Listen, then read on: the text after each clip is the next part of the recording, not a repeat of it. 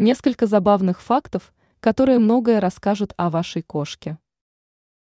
Некоторые хозяева ошибочно считают, что по поведению кошки и ее мимике нельзя понять ее настроение.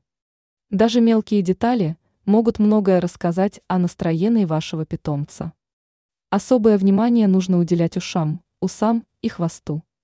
Попробуем разобраться, как считывать настроение кошки.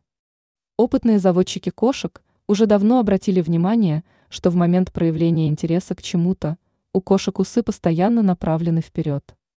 Так они дополнительно считывают информацию о предмете их заинтересованности. И при этом, когда усы направлены назад, это означает, что кошка в чем-то сомневается или она напугана. А еще у кошек фактически нет потоотделения, потеют только подушечки лап. Поэтому в жаркую погоду они стараются все свое время проводить в тени. По поведению кошек в присутствии посторонних людей можно понять истинные намерения гостя. Если кошка ощущает, что гость настроен недоброжелательно, она не станет прятаться, а начнет на него шипеть. Если же она начинает тереться о ноги человека, то он настроен доброжелательно.